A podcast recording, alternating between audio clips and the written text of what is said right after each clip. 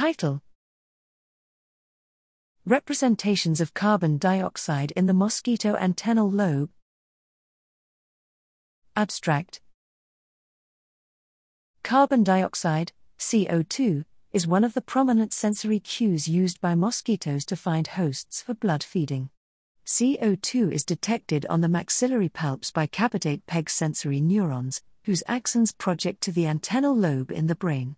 Behavioral studies have shown that mosquitoes prefer non homogeneous plumes of CO2 over homogeneous plumes, and CO2 greatly enhances the attractiveness of lactic acid, a skin volatile. However, the neural mechanisms underlying these behavioral preferences are not known.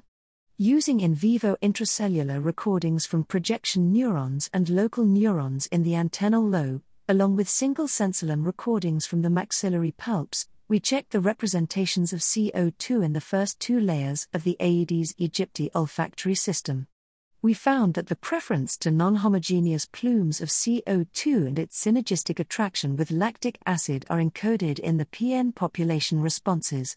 Our results provide a foundation for understanding CO2 mediated host attraction in mosquitoes.